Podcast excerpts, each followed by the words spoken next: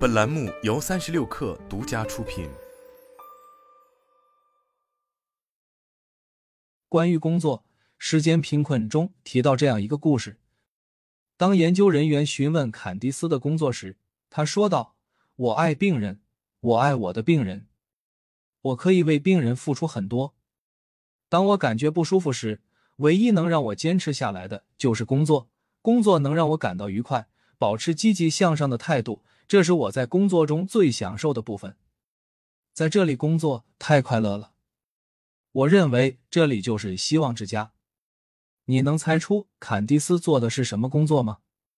是什么工作能让他每天都期待着上班？你能想象他是从哪里获得这般积极情绪，从而帮助他度过情绪低谷的吗？坎迪斯是一家癌症中心的清洁工。他所描述的希望之家，实际上是患有绝症的病人接受化疗的地方。在上班时间里，他身边都是些病得很重的人。与同他一起工作的医生不同，他没有高级的头衔，他只负责打扫医院一楼的房间和卫生间。乍看起来，坎蒂斯的工作一点也不让人快乐，但坎蒂斯却很享受自己的工作。他在这个岗位上一干就是十多年，他热爱这份工作，因为坎迪斯在工作中有明确的目标，那就是帮助病人过得更快乐。坎迪斯的工作职责中并不包括他自己设定的这个目标，并且他在工作中所做的事情远远超过了职位描述中的要求。除了让医院一楼保持干净，他还为病人和病人家属讲笑话。在他们需要时，递给他们冰块、纸巾或一杯果汁。他发自内心的关心这些病人，也关心负责治疗他们的医生和护士。他喜欢帮助他们，并且很擅长。他用他的幽默、热情和乐观点亮了这里。他在工作中给自己设定的目标符合自身的价值观和优势，所以他在工作时十分开心。虽然这个例子有点极端。但明确自己的工作目标确实会给我们带来正面影响。越来越多的证据表明，即使你从事的工作并不完美，没有一份工作是完美的。但如果你将工作同你在意的事物、你你擅长的事物以及你喜欢的事物结合起来，你就会更有动力，在工作上也会表现得更加出色，对工作和生活的总体满意度也会提高，更能感受幸福。如果你上班总感心情沉重，那么以下方法可以学习起来：明确目标。你为什么要从事现在的这份工作？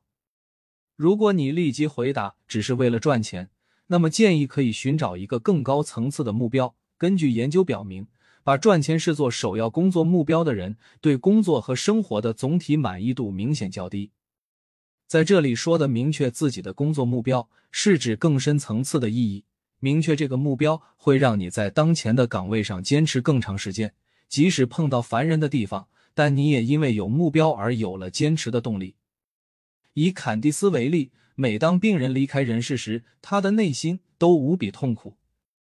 但坎蒂斯能坚持下来的原因是他曾让病人及其家属在医院感到一丝温暖。当然，你的工作目标不需要像坎蒂斯那样是为了别人。帮助他人是一个常见的意义，还有许多其他的东西同样值得我们去追求。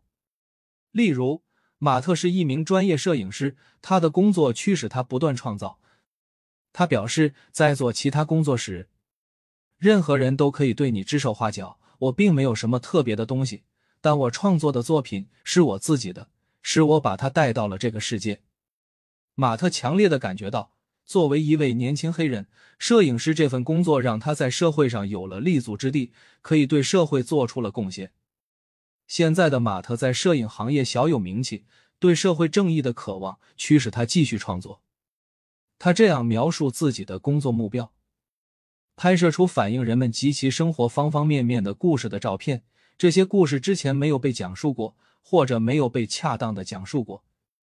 他们需要被公平的、包容的讲述出来。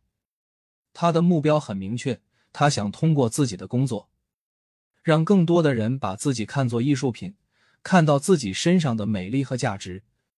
马特介绍自己的工作时，会说自己靠拍照谋生，拍摄名人或模特的照片，用作杂志的版面或电影的宣传材料。但他的工作目标显然不止于此。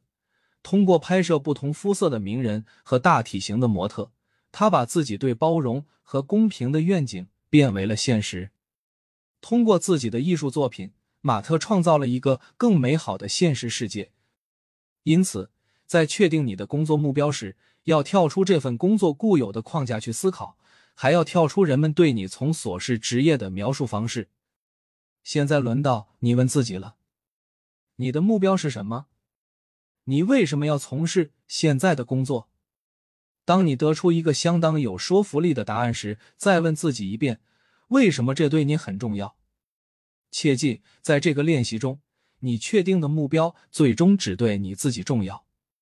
确定目标对你来说是一种解放，因为这意味着你衡量成功的标准不会由他人来定义，你会有自己独特的标准，这会让你持续拥有内在动力。也会引导你不会通过与同龄人的比较来审视自己。结交朋友，盖洛普的调查中有这么一个问题，乍一看可能很傻：你在工作中有最好的朋友吗？尽管这个问题听起来像是小学生问的，但其实它很有深度。根据人们对这个问题的回答，研究人员就可以预测他们的快乐程度。盖洛普的分析显示，在美国。只有五分之一的员工在工作中有一位好朋友，这五分之一的人在工作中的投入程度是其他人的两倍多，他们在工作上的表现更出色，也感到更快乐。正如前文所说，在工作中体会到更多的快乐，会增加我们在生活中的总体满意程度。时间追踪研究表明，人们一天中最不快乐的时间是工作时间，而最快乐的时间是社交时间。这说明，如果你在工作时间内开展一些真实的人际交往活动，你的工作时间会变得更快乐、更有意义。因此，我建议你在工作中多交朋友。然而，难点在于，时间贫困会让我们在工作日卖力工作。办公室有这么多事情要做，家里又有那么多任务等着我们，我们经常会觉得自己太忙了，没有时间和同事交流。但就像是《时间贫困》书中强调的，重要的是把时间花在那些值得的事情上，而不是仅仅追求效率。花时间在工作中结交朋友，绝对是值得的。如果你是全职父母，这个建议同样适用于你。如果你的工作内容是参加孩子学校的委员会，在当地的图书馆或博物馆做志愿者，或在游乐场照看你的孩子，那就在这些地方交个朋友吧。无论你朝九晚五的时间在哪里度过，这个朋友都会在那里和你一起欢笑，一起庆祝。当你遇到挑战时，他也会给予你勇气和鼓励。如果办公室有个你想见的人，那么你就会有上班的动力。这个人也会帮助你在工作时间获得更多的快乐和成就感。合理运用通勤时间，在最不快乐的活动清单中，通勤的不快乐程度甚至高于工作。人们之所以如此讨厌通勤，是因为它是一种典型的浪费时间的行为。我们必须花这些时间，有时甚至是几个小时才能抵达目的地，但这段时间本身是没有意义的。美国人平均每天花一小时的时间开车上下班，对那些乘坐公共交通工具上下班的人来说，耗费在公共汽车、火车和地铁上的时间也不少。在整个通勤时间里，我们都处于一种等待的状态，等着上班，等着回家。在理想的世界中，你会选择住在离办公室近的地方，或者一份不用天天去办公室的工作。但你可能会因为现实因素不得不通勤很长时间。然而，并非每个人都讨厌通勤。就拿吉姆来说，他和妻子还有两个孩子住在新泽西州，这是他们精心挑选的地方。因为这里人与人之间往来密切，还有很好的学校，但这里离吉姆上班的地方很远。他在曼哈顿的一家大医院担任理疗师，光是单程的通勤就要两小时。他需要从火车转到地铁，然后还要步行四公里，每天都要这么折腾两趟。令人惊讶的是，吉姆并不讨厌这样的通勤，他甚至喜欢通勤。他会在火车上看谍战小说，在地铁上看报纸，下车后在车站外的商店里买杯咖啡，边喝咖啡边往办公室走。他留心商店橱窗的变化，树木的四季变换。他向每天跟他不期而遇的遛狗者点头致意。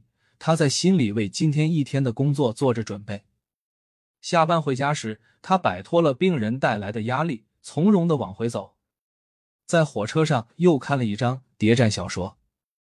走到家门口时，他感到神清气爽，头脑清晰，想马上给妻子一个吻，然后辅导孩子们写作业。吉姆的通勤和许多人经历的那种典型的痛苦通勤有什么不同呢？对吉姆来说，花在通勤上的时间并没有被浪费，而很有价值。他可以在这段时间内阅读。他在家里不会沉迷于谍战小说，因为要全心全意陪妻子和孩子。上班途中的步行让他有时间在户外活动身体，观察城市的生活，进行深度的思考。这是属于他自己的时间，也是一天中唯一完全属于他的时间。他不会为了赶着上下班而匆忙度过这段时间，不然他会直接坐地铁到医院附近下车。吉姆的通勤例子给我们提供了一个重要的线索，告诉了我们该如何更好的利用这段通常来说让人备受折磨的时间。他采用了捆绑策略。捆绑策略是把通勤时间与他的阅读、锻炼和思考时间捆绑在了一起。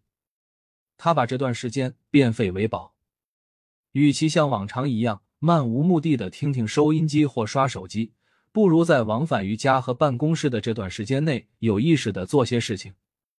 以下是一些你在通勤途中值得花时间做的事，供你参考。如果你开车上下班。那么你需要做一些不用手操作也不用眼睛看的活动，听有声读物。经常听到人们说自己希望有更多的时间来阅读。如果你每天在上下班途中能抽出三十分钟时间听有声书，那么每过几周你就能听完一本新书。听播客，有很多精彩的播客可以让你灵感迸发，获得信息，学习一门外语。有一些音频语言课程非常有效，这不仅能让你与更多的人沟通和交流，还能让你未来在度假时能语言无障碍的和服务员点菜。尽管乘坐交通工具上下班可能需要戴上耳机，并且禁止大声说话，但它给我们提供了另外一种捆绑选择，因为你可以实时关注你正在做的事情：阅读、写作、开始创作。或坚持写日记、查看邮件，利用这段时间处理你的收件箱，这样到了办公室或家里，你就不用额外再花时间了。看电视，你可以在公交、地铁上看自己喜欢的电视节目。如果你足够幸运，能步行或骑自行车去上班，你的通勤时间自然而然就与户外锻炼的快乐捆绑在了一起。在步行去办公室的路上。你可以捆绑一些其他的活动，如听有声读物或播客。当然，你也可以在广阔的天空下尽情享受这段时间，把它用来思考。这样，你就能把通勤时间视作一种财富。不要把工作时间和通勤时间浪费在无聊的等待中。生命中宝贵的时间，你不能让它白白浪费掉。至于怎么度过这段时间，你有很多选择。只要多花一点心思，你就可以把这些看似浪费的时间变成一种享受。文中提供的策略可以帮助你把日常生活中传统意义上最不快乐的时间变得更有意义、更有联系感、更加快乐。只要做出一点点改变，结果就大为不同。